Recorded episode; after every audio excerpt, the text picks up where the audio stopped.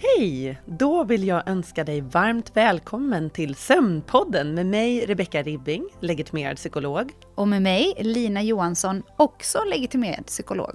Vi jobbar på Learning to Sleep som är en digital sömnmottagning där vi behandlar sömnproblem med kognitiv beteendeterapi. Med vår podd vill vi prata om allt som har med sömn att göra. Eh, man kan tro att sömn är ett snävt ämne, men icke.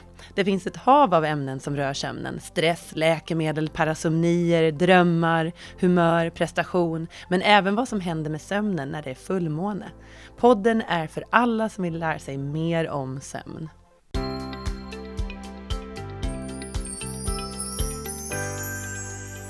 Hej Rebecka! Hej Lina!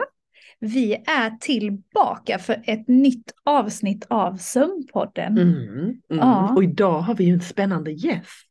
Ja, men eh, idag kommer ju bli ett alldeles, alldeles speciellt avsnitt. För vi ska prata med Anna Mannheimer mm. som ju är eh, komiker, känd från tv, radio, poddar. Eh, och det är ju så att jag och Anna, vi lärde ju känna varandra via den här SVT-serien. Sov gott som alldeles nyligen har sänts. Spännande. Ja. Och eh, man kan väl bara säga lite snabbt där att bakgrunden är ju att eh, jag blev kontaktad av SVT i egenskap av legitimerad psykolog då och mm. eh, lite specialist på det här med sömn och KBT. Och fick då ja, men bara veta att det här är ett program där fyra olika kändisar kommer få hjälp för sina sömnproblem på olika sätt. Mm. Och då var det så här att de hade hört att KBT ska vara det mest kraftfulla och det som har liksom bäst evidens och eh, undrade om jag kunde tänka mig att ställa upp då eh, i det här programmet som KBT-behandlare. Mm. Um, och då vet jag att vi diskuterade det här väldigt mycket på kontoret och jag försökte liksom ändå styra det mot att du skulle göra det Rebecka. Nej, nej, jag är glad att jag slapp. jag var så här, det där får Rebecka göra. Jag vet inte om jag är redo för någon tv-debut. Jag var inte redo för tv-debut. Sen vet jag inte om vi gjorde sten, sax, påse mm, eller vad som hände, men mm, jag, lotten föll på mig. Föll på dig. Jag är ja. jätteglad. Du har gjort ett fantastiskt jobb. så i september förra året så var jag uppe i Stockholm och filmade eh, för den här tv-serien och nu spolar vi framåt då och befinner oss i eh, slutet av maj 2023 och serien har precis sänts. Så det är också det här som är lite, vad ska man säga, paradoxalt att just när man eh, mm. nästan har glömt att man har varit med eh, och spelat in ett tv-avsnitt så sänds det och ja. man bara så, åh nej! Det kommer påminnelsen. Vad gjorde jag, vad sa jag, mm. hur såg jag ut? Eh, ja men mycket, mycket prestationsångest kopplat till det här. Eh, men liksom det som har varit en tröst genom den här processen är ju då Anna som har varit så fantastisk och som bjuder mm. på sig själv. Eh, och jag är så himla glad för att våra lyssnare ska få träffa mm. henne och få, få liksom lyssna på hennes berättelse mm. och upplevelse av att gå KBT. Ja. Ja, ja. eller hur? Så eh, vi kör igång tycker jag och ja. välkomnar Anna. Det gör vi, det gör vi. Ja. Hej Anna och välkommen till Sömnpodden. Tack så mycket. Hej. Ja. Härligt. Eh, vi, eh, vi lärde ju känna varandra, du och jag, genom det här SVT-programmet som eh, har sänts nu som heter Sov gott. Um, Precis. Och, och, man kan väl säga att jag, jag var ju så nervös inför, för att jag har ju liksom aldrig varit med i tv-sammanhang tidigare, aldrig varit liksom med på en inspelning. Och jag är ju så glad att det var just dig jag skulle jobba med, för du var ju så avslappnad och fick mig att känna mig avslappnad väldigt snabbt. Jag vet inte om du minns, men när vi först skulle liksom ses i den här hotellobbyn så skulle vi ju låtsas liksom som hej hej nu ses vi här för första gången. Och då gick vi liksom iväg från filmteamet medan de filmade och då sa du till mig jag är så nervös för att jag har aldrig testat det här med KBT innan. Och så sa jag, ja men jag är så nervös för jag har aldrig varit med i tv. Och så kunde vi liksom mötas i det där och det var så skönt. Men du, du var ju sen visade sig så klippt och skuren för detta. För jag kommer ihåg att vi fick också ta, det är ju oftast det som är svårast. Ja. När man, en grej är ju när man mötas och så filmar de när det är ett naturligt möte. Men jag vet att vi fick göra några, att du skulle sitta och jag skulle komma fram. Och, Hej Alltså vi fick ja. spela lite och du gjorde ju exakt samma sak varje gång. Du var ju bara så här, hon ska ju in i filmen. Du gjorde ju det jätte... Du var ju kanonbra. Det kommer jag ihåg. Jag tänkte va? Har hon aldrig gjort det här förut? Ja, det gick ju väldigt bra. Och sen kan man väl säga mm. att liksom bakgrunden här var ju att eh, jag blev ju kontaktad av SVT utifrån att jag är eh, liksom, psykolog och sömnspecialist och jobbar mm. med KBT-behandling för sömnproblem. Och då presenterades det ju för mig som att men här har vi något att bita i, för Anna hon har liksom rejäla sömnproblem.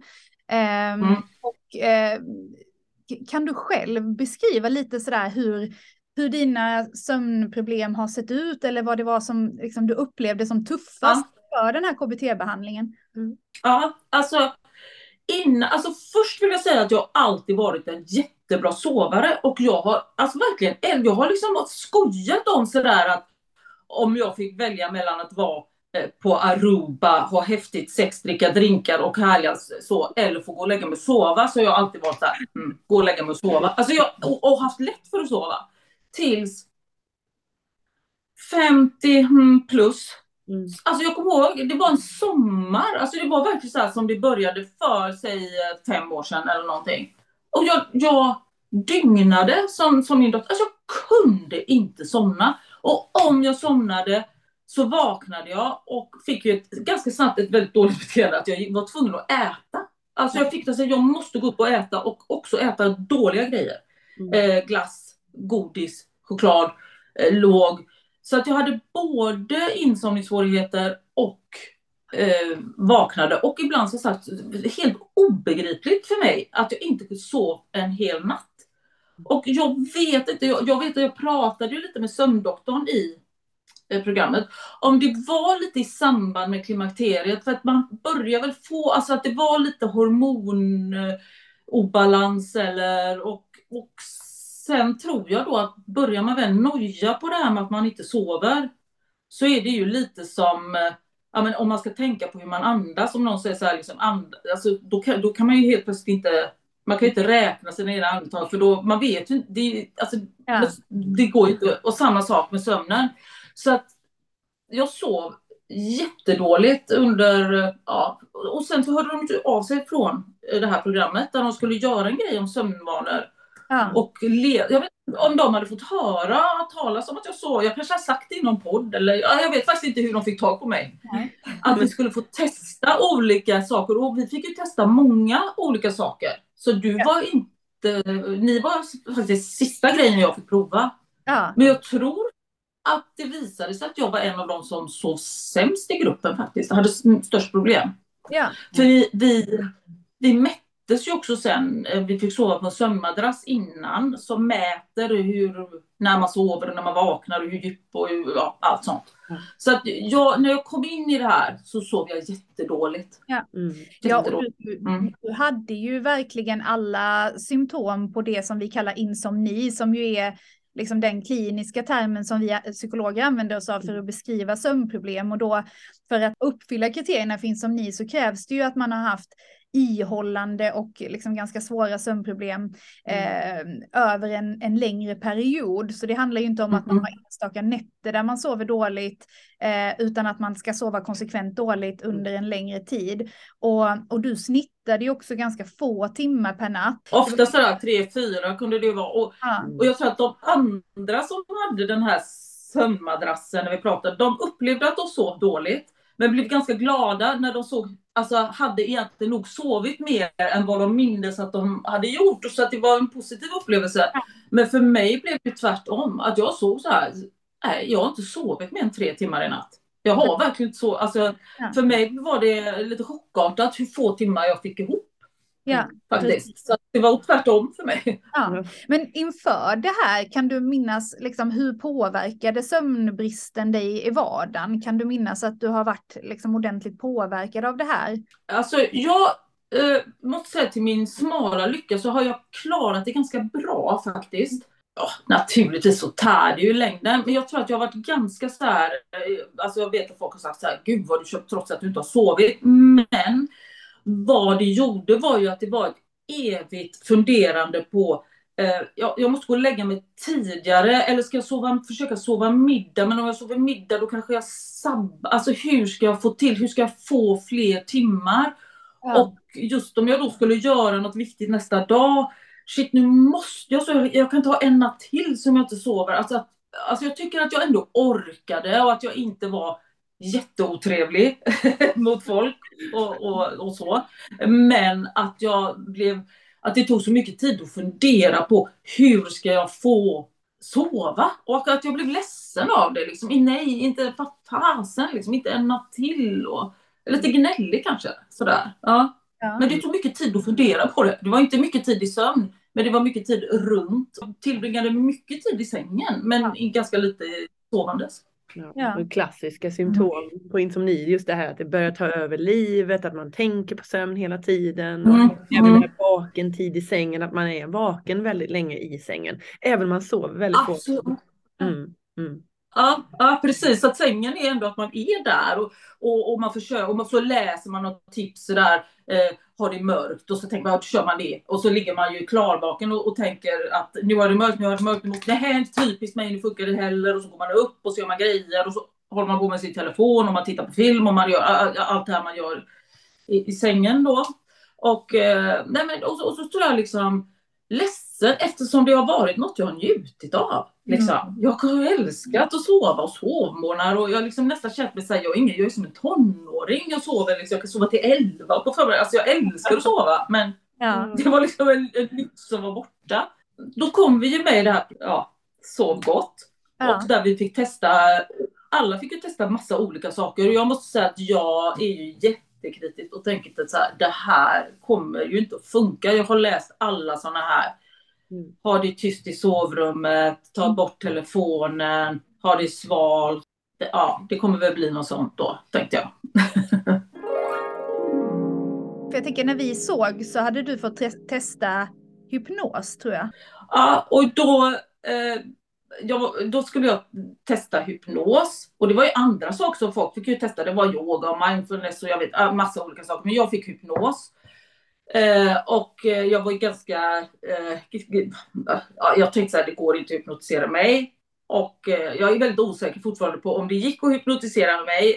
Eh, en grej lyckades tror jag, men det var också lite grupptryck. Alltså man satt ju och blundade i två timmar medan den här hypnotisören pratade och pratade och pratade. Och sen gjorde han något test och då pratade han om att jag skulle sova bra, jag skulle bli en supersovare, jag skulle säga sov nu, sov nu, sov nu fem gånger till mig själv. Eh, innan jag, eh, och sen skulle jag somna. Och, ja, och jag var en jättebra person och sådär. Men sen efteråt så gjorde han någon grej där jag, då hade jag blundat så länge och då sa han, jag kan få dig att inte öppna, du ska, att du inte kan öppna dina ögonlock. Uh. Och det funkade, men det tror jag var för att när man har blundat så länge och så säger han och gör några grejer på pannan så tror man att man ska öppna ögonlocken genom att dra upp pannan. Man fattar mm. inte att man ska fälla upp dem utan man börjar lyfta ja. på, på pannan. Och då tänkte jag, men jag kände mig aldrig hypnotiserad. Liksom. Jag, kände, jag var tiden... Och det, det gick ju inte. Alltså jag gick hem och sa sov gott, sov gott. Och mm. ja, eh, det, det funkar säkert på någon. Mm. Så sen när jag hörde KBT, då tänkte jag så här, ja ja, varför kan inte jag få någon liksom hands-on grej?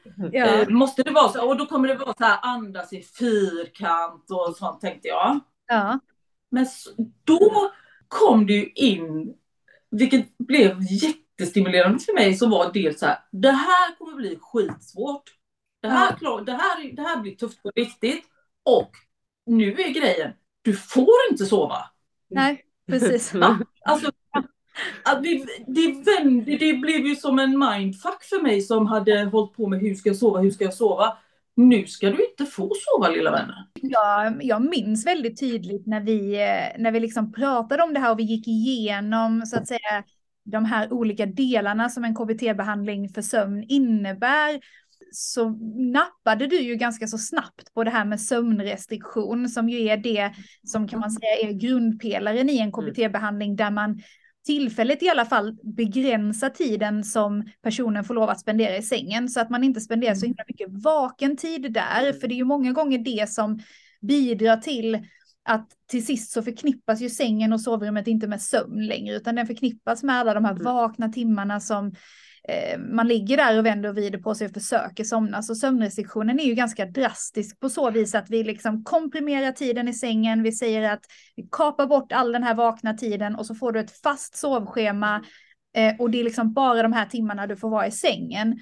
Um, och i ditt fall så blev det ju då fem timmar eftersom det var det du hade snittat. Uh, mm. um, och fem timmar är också, kan man säga, den nedre gränsen. Man ger aldrig någon en tuffare sömnrestriktion än fem timmar för att det ska vara liksom hanterbart. Mm. Så du fick ju den tuffaste varianten.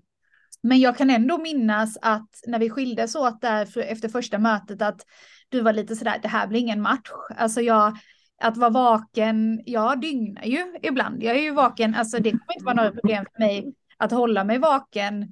Eh, och sen så hände det ganska mycket den där första veckan ju ändå. Och det tycker jag är så spännande. Men kan inte du berätta lite, mm. hur, hur upplevde du första veckan på sömnrestriktion när du åkte hem och visste att ja, men jag får inte gå och lägga mig förrän jag tror att du skulle gå och lägga dig ett och stiga upp klockan sex eller något i den stilen. Jag kommer ihåg så himla väl att, jag, att, att när vi skildes, jag skulle ta tåget hem då. Och så sa jag så här, okej, okay, men då börjar jag på måndag. Och då sa du till mig så här, nej, varför det? Börja ikväll. Ja. men ikväll? Jag har ju åkt och jag blev... Börja ikväll. Och då ja. kände jag så här, nu är det på allvar. Okej. Okay. Ja. Eh, alltså, det, man, jag säger att det var, det var faktiskt två delar i det. För det fanns ju också den här då att jag skulle vara vaken till halv ett. Men jag fick inte då ha telefon eller dator eller tv från klockan elva tror jag. Ja. Så att jag hade liksom, eller 10-30, ja, en, ett par timmar på, innan på kvällen. Och det var ju också en helt ny grej som också blev komplicerad eh, att göra. Och sen fick jag inte heller, om jag inte kunde somna, så fick jag inte ligga längre än 20 minuter och vrida och vända på mig. Utan då var det gå upp, inte tända ja. lampor och grejer, men gå upp, liksom vänta och börja om igen. Ja.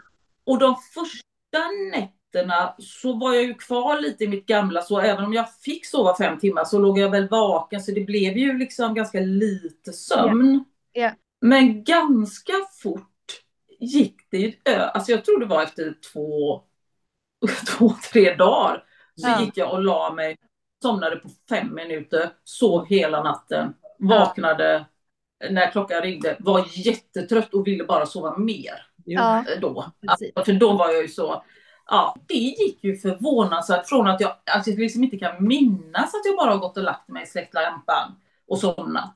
Så tror jag det gick på två, tre nätter så, så gjorde jag det. För att jag hade sovit så lite och det var så komprimerat och det var bara då jag fick sova. Så att det, var, det var ju jätteeffektivt. Det som liksom fascinerar mig med den här sömnrestriktionen och de här andra metoderna som du beskriver. Det här med att bara ligga max 20 minuter vaken i sängen. Det kallar vi, på psykologspråk kallar vi det stimuliskontroll och det handlar ju om att vi vill stärka den här kopplingen mellan sängen lika med sömn. Mm. Alltså vi ska ägna oss åt sömn när vi befinner oss i sängen i så stor utsträckning som möjligt och inte ligga där vakna. Så därför brukar man liksom kombinera det här med sömnrestriktion och stimuliskontroll. Mm. Men, men det som jag tyckte var så fascinerande när vi pratades vid efter en vecka var ju att du hade ju helt liksom ändrat din relation till det här med sänggåendet, att från att ha liksom våndats ganska mycket inför det här på kvällarna och känt att liksom, ja, men nu är det snart dags och hur ska det bli och kommer jag somna? Så hade du ju liksom börjat längta efter att få, att få gå och lägga dig för att det var den här regeln om att nej, men du ska hålla dig vaken till eh, 00.30 och så det tyckte jag var så häftigt det var ju också, och det var ju nästan egentligen en också KBT för gör dig av med allt du, du alltså vad tid det går till att du sitter med dina datorer och din telefon ja. och så på kvällen. För helt plötsligt den där tiden när alla, när huset var släckt, alla hade gått och lagt sig och jag satt ensam uppe och inte helt plötsligt hade något att göra för jag hade inte min telefon. Alltså det är så lätt att man bara zappar på tv när man tittar på ja. något. Mm. Och helt plötsligt tänkte jag så här, men samtidigt så jag kunde inte bara sitta i soffan för då skulle jag somna. Jag var ju tvungen att liksom hålla mig vaken. Att i tid jag jag får här, de här timmarna. Och jag fick ibland nästan spara så att tänka så här, jag hänger inte tvätten nu eller jag, jag plockar inte ur diskmaskinen, det gör jag sen. Klockan är så jag har lite grejer att syssla med liksom. Ja. Och att jag fick disponera min vakna tid där på kvällen på ett ganska bra sätt. Nu var jag så trött så jag tog väl inte och, och, och, och det skulle jag säga att jag var ju inte alls, jag visste ju inte alls att jag skulle göra det här, gå in i den här eh, KBT-grejen. Och det kom lite dumt sen i, i förhållande till andra jobb. Och så. så det finns vissa grejer jag tänkte så här, mm, det här skulle jag ha tänkt på om jag hade vetat om det. Liksom. Ja. Jag hade gjort lite förberett vissa saker på ett ja. annat sätt. Jag tror att det är bra att veta att man har, ett, att man har tid. För jag fick, hade helt plötsligt lite kvälls och nattfilmning och då ruckades ju allting när jag skulle vara vaken och skulle ja. göra, ja, så kom sen. Och en sån här enkel grej som att jag skulle lägga undan telefonen. Shit, jag skulle ha valt en, jag hade ljudbok. Jag skulle ha, ha börjat läsa en bok istället. In, att jag hade förberett lite sådana grejer. Att jag behöver inte ha telefonen för att och lyssna på min bok. Utan jag kan läsa bok och varit igång med det. Eller tänkt också på saker sådär som, ja men just det, då kan jag förbereda vad jag ska så i trädgården. Eller vad man nu har. Eller lägga pussel eller lite Ja, ja det, det tror jag är bra. Att man har också liksom, de här tre veckorna ska jag inte resa eller Nej. Det är inget jättekonstigt så. Så det, det, det hade jag tänkt på innan. Sen ska jag säga så här. Tyvärr gör jag ju inte exakt så här nu. Nej. Alltså jag lev, det går ju inte att leva efter det. Men jag sover ju mycket, mycket bättre ändå. Men jag, jag har till exempel så läser jag lite i sängen innan jag somnar för jag tycker att det är så himla mysigt. Uh, men det gör jag ganska kort och jag blir väldigt sömnig av det och somnar. Alltså jag har otroligt mycket kortare insomningsgrej. Uh, yeah. Men det är bara för att jag tycker att det är så härligt att få ligga och läsa en liten stund. Vi brukar ju alltid säga det till de personer vi jobbar med att de här fem veckorna, vårt KBT-program som vi jobbar med är fem veckor långt. Eh, om man gör det helhjärtat, då programmerar man ju om eh, liksom relationen till sömn och sitt sömnmönster och lägger ju en stabil grund och sen om man håller det då hyfsat över tid så ska ju sömnmönstret klara att man gör vissa Nej. avsteg eller att man inte är fullt lika strikt Nej. som man behöver vara under de här veckorna. Så att det känns ju som i ditt fall att det ändå gick väldigt snabbt att göra den här omprogrammeringen och att det... Men det var ju helt... Och jag tror att... Men jag, det, det glömde jag säga, en grej som jag tyckte först så här, åh, jadda jadda men som var jättebra, det var ju att jag skulle fylla i en sömndagbok. Mm. Eh, eh, för dig då, liksom hur jag hade sovit på en app. Eh, och jaha, sömndagbok, ja, jag tycker sånt låter så här, åh vad löjligt. Men det var jättebra, för dels när jag gick upp på morgonen så fick jag liksom en liten stund för mig själv och var roligt att få träffa min telefon igen. Sen, eh, att det kändes faktiskt att någon hade lite koll och var lite intresserad. Att det inte var, och då, det märkte jag också att ja, det är väl ingen som tittar på det här, men då kunde jag ju få kommentarer där det stod så här vad bra eller ja, jag ser att du har fick gå upp och, i två gånger i natt och vad tror du det kan bero Alltså att det kändes också lite som att jag var lite övervakad men också lite skyddad av en eh, att det inte bara var jag själv som gjorde det utan jag kunde också fråga eller så det blev en ganska bra rutin att tänka igenom natten. Har varit uppe när somnade just det. Så det, det var faktiskt en, en ganska viktig del. Jag glömde det nu men det, så var det ju att jag varje morgon och den, den var, det var bra att någon var med mig där lite, att, via den appen. Så, så det som jag tyckte var en löjlig grej först med sömndagbok var jättebra. Ja, ja men det är ett bevisat effektivt sätt faktiskt att mm. mäta sömn och det mm. finns ju en psykologisk aspekt i att vi väljer sömndagboken framför att bara hämta in data från de här klockorna man kan använda eller madrasser mm. som, mm. som kan mäta mm. sömn. För att vi vill ju att de vi arbetar med blir trygga med att känna att ja, men jag kan faktiskt utvärdera om det var en bra nattsömn eller inte. Jag behöver inte förlita mig på något teknologi, utan det mm. räcker med den här enkla sömndagboken för mig, där jag kan fundera lite kring, men var det här en bra natt eller inte? Mm. Och det är ju så, vaknar mm. man och känner sig hyfsat utvilad och tycker att natten har varit mm. okej, okay, då kan vi också utgå ifrån att man har fått tillräckligt med sömn. Mm. Men sen är det ju, jag vet inte om ni har testat det själva, men det är ju alltså vecka tre någon gång med kanske vi säger fyra och en halv timme sömn eller vad det blir, för man sover ju inte liksom. Då är man ju så trött. Alltså så att, och jag vet när, när jag hade, om det var efter en vecka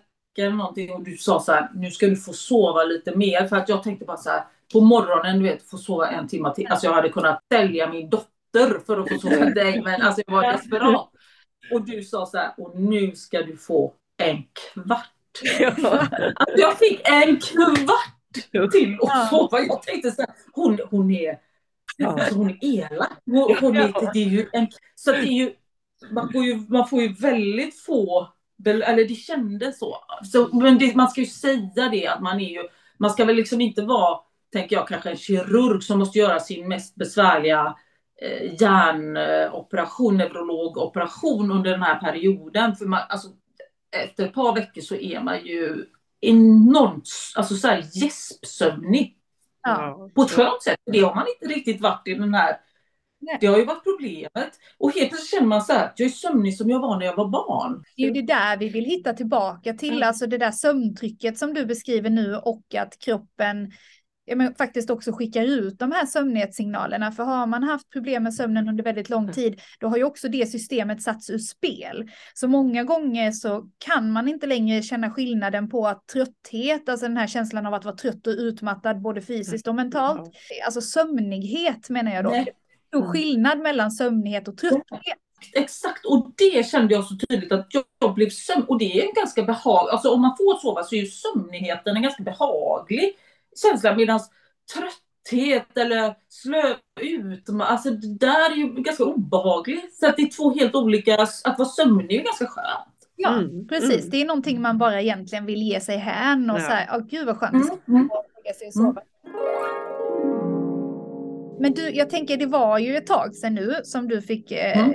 mm. det här KBT-programmet. Eh, eh, och för programmet sändes ju en bra bit efter så att säga den här insatsen ägde ja. Men hur har det gått sen? Hur sover du idag och vad har du liksom tagit med dig? Vad har varit de mm. viktigaste lärdomarna? Uh, jag, jag har ju i perioder slarvat och lite liksom känt att jag åkt tillbaks. Men uh, det som är fantastiskt och kanske jätteoekonomiskt för er är att jag känner att jag kan ganska lätt reglera tillbaks det. Nu vet jag uh, ungefär och då går det väldigt fort. Alltså jag är fortfarande chockad här, över hur fort det här gick alltså. Ja. ja. Så att jag kan ganska snabbt reglera det och ibland kan jag liksom unna mig själv att nej, men jag får ligga vaken en timme i sängen och innan jag somnar. Men det viktigaste jag har tagit med mig är väl dels känslan av att det går ganska lätt. Och alltså den här grejen att vända tänkandet istället för att hela tiden försöka jaga sömn. Säga, du, du, det är inte, du, det är inte liksom att ligga i sängen och vänta utan där sover du och du ska inte sova så mycket som du tror nu. Alltså det fanns något med att koncentrera sömnen eh, och göra den till något viktigt där och göra det lite svårt att sova. För jag tror alla vi som är sömnlösa går hela tiden och funderar. Alltså det är lite som om man skulle säga till någon som hela tiden håller på och bantar. Nu menar jag inte att detta är samma sak, men så, så här, Ät bara så mycket du kan och när du har ätit klart så ska du äta ännu mer. Precis, alltså, det var ju som att just det här att vända på att nu ska du inte liksom ligga och vänta på sömn utan du får inte sova mer än så här. Du får inte vara i sängen mer än så här. Det var ju grejen för mig. Ja. Mm. Uh, jag, jag, jag, tänker som kan göra, om jag kan göra så med andra problem jag har, att jag vänder på det. Så. Nej, jag, nej, jag, jag måste... Uh, alltså det är ju löje. Och jag hade ju nästan önskat att jag kunde säga att det var eh, KBT och andas i fika och det var inget. Men jag måste säga att det här är ju där shit, alltså det för jag är världens mest kritiska människa mot sånt här. Men det har ju, jag måste säga att det funkade och men var det inte bara efter en eller två nätter som jag bara somnade så här efter en kvart och sen efter fem minuter och sen kommer jag inte ens ihåg liksom hur fort det gick. Det var ju verkligen två olika personer som jag träffade, men först vid inspelningen när vi drog igång det här och sen när vi hördes då en vecka efter att du hade jobbat med sömnrestriktion så var det, ja men det var verkligen den här skillnaden som du beskriver nu mm. i eh, sömn och i just förhållandet sömn, den var väldigt tydlig så det gick mm. väldigt, väldigt snabbt. Mm. Men jag såg ja. också hos dig när vi pratade om det här att det liksom någon liten så här tävlingsinstinkt eller lite så här mm. jävla namma, att det var någonting som bara klickade till lite så här att jag, ja men det här, det här liksom, de säger att jag har de svåraste sömnproblemen av mm. alla deltagarna i det här programmet och nu ska jag få testa den mest kraftfulla metoden som finns för det här och jag ska liksom, jag ska mm. jäkla klara mm. det här. Mm. Det var faktiskt det och jag är ingen, alltså jag, jag, det är jag uppenbarligen, men jag har inte upplevt mig själv alls som så här, competition och tävlingsmänniska. Men det var någonting när det var så här, det här klarar inte alla och det här är, det, det här är tufft, det får du vara beredd på.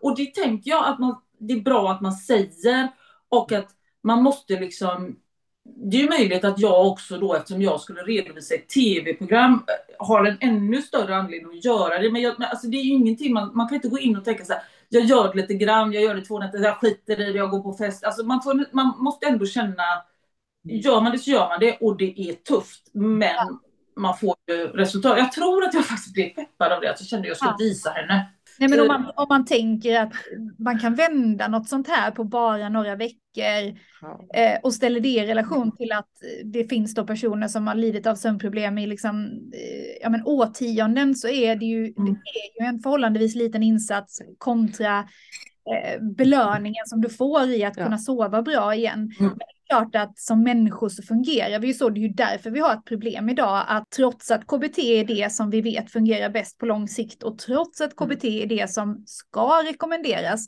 så får ju de allra flesta som söker liksom, behandling för sina sömnproblem får ju sömnläkemedel idag. Mm. Mm. Och det är ju för att symptomen, man lindrar symptomen ja. för stunden. Mm. Och det, det, ska mm. egentligen vara kortsiktigt bruk, bara kortsiktigt när det gäller. Ja, och då kan det säkert vara bra, alltså att ja, man i en kort period. Liksom. Ja. Precis, och det blir en typ av quick mm. fix och det, vi är ju ett samhälle där vi älskar quick fix. Mm. Vi vill ju liksom att saker och ting ska lösa sig Hända snabbt. Nu. Eh, men sagt i, i relation till hur länge en person kan ha sömnproblem så är ju ändå ja. ett par veckor eller de här fem veckorna om vi nu tar hela programmet.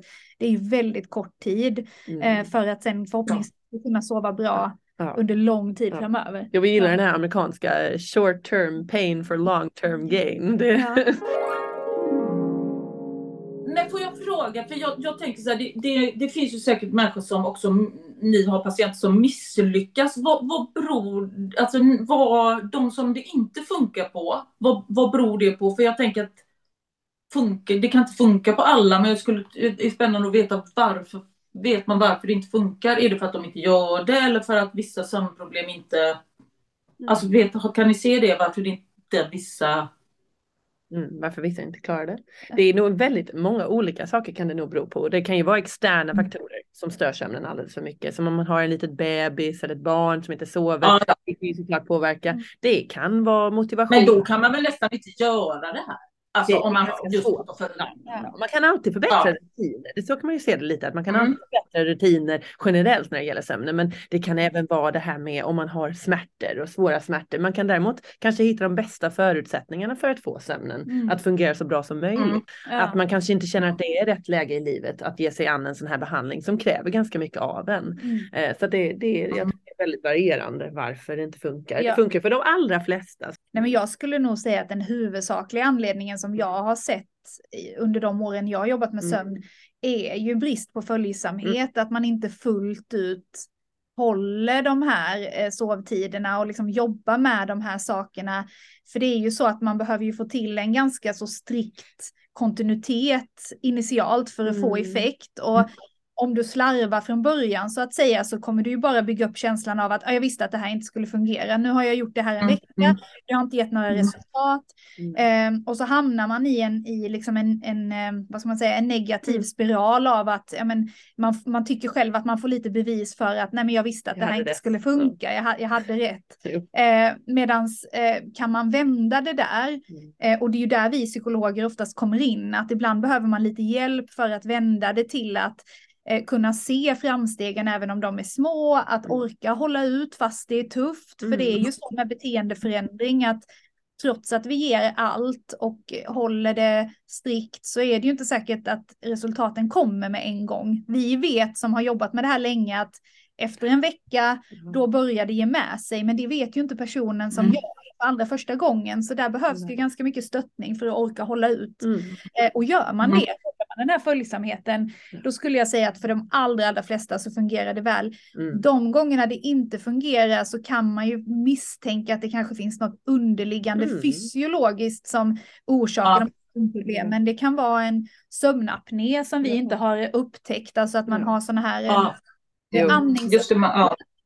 det kan vara som Rebecka säger, en, en smärtrelaterad problematik eller mm. det kan vara problem med sköldkörtel eller, eller liksom hormonobalans under klimakteriet. Det kan vara den typen av saker. Um, mm. Så har, har vi patienter som vi tycker är väldigt motiverade och, och som uppenbarligen har följt allting mm. men ändå mm. inte fått resultat, då brukar vi ju hänvisa tillbaka till, till vården så att säga, eller vårdcentralen så man mm. får undersöka om det var något annat.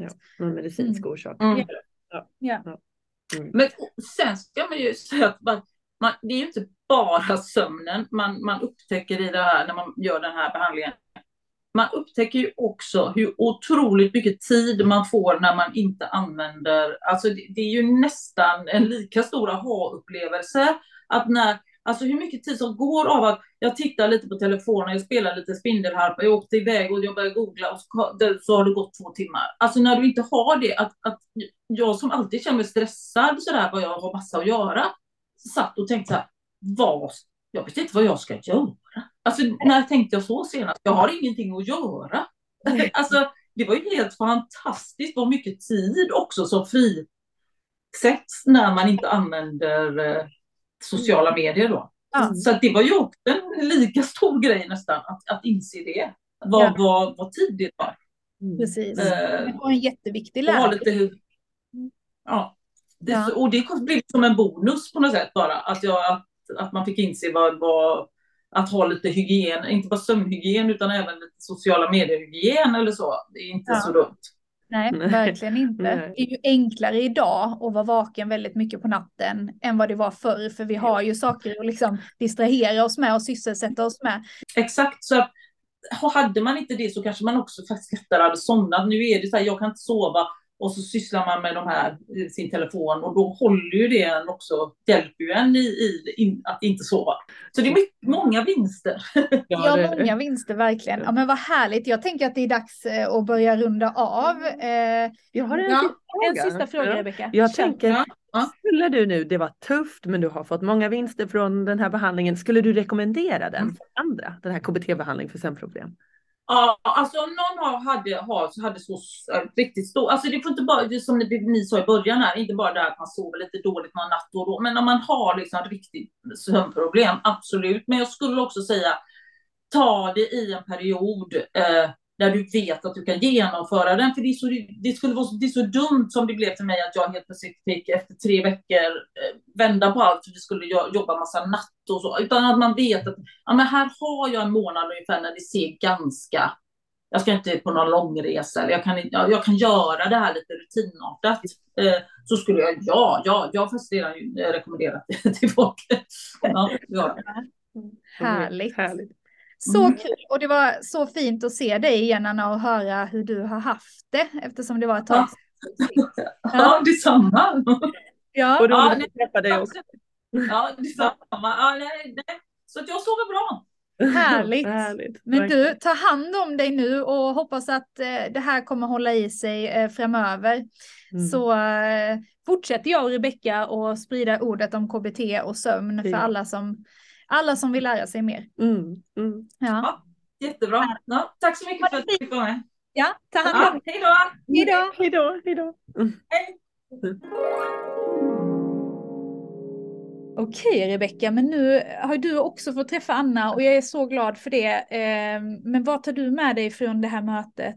Mm, alltså jag tyckte det var väldigt spännande att få ta del av er, båda era upplevelser i den här behandlingen och även då. Det var ju långt ifrån liksom, ja. det traditionella, ja. liksom, eh, upp, kontexten får man väl säga, upplägget var ju väldigt traditionellt mm. Men, mm. men kontexten väldigt otraditionell, ja. så kan man säga. Ja, som det är med tv.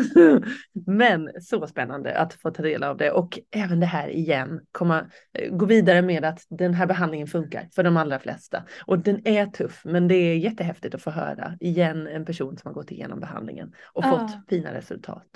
Ja men verkligen och som sagt vi möter ju personer med liknande berättelser dagligen och eh, det spelar liksom ingen roll i vilken, vilken kontext egentligen den här behandlingen genomförs för att man blir lika glad varje gång Mm. det lyckas och varje Mm. gång vi kan hjälpa en person till en, en bättre sömn och, och därmed också ja, men bättre livskvalitet Ja. och mer livsglädje och Ja. det är så härligt och eh, jag känner ju att jag drar en djup suck eh, av lättnad att liksom nu den här liksom tv-debuten är förbi, allt gick bra.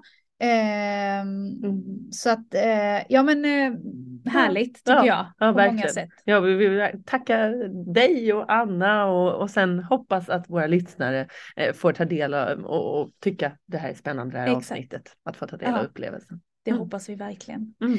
Men du Rebecka, vi ses ju snart igen. Mm. Eh, ha det så bra tills dess. Detsamma, hej hej! Ciao ciao!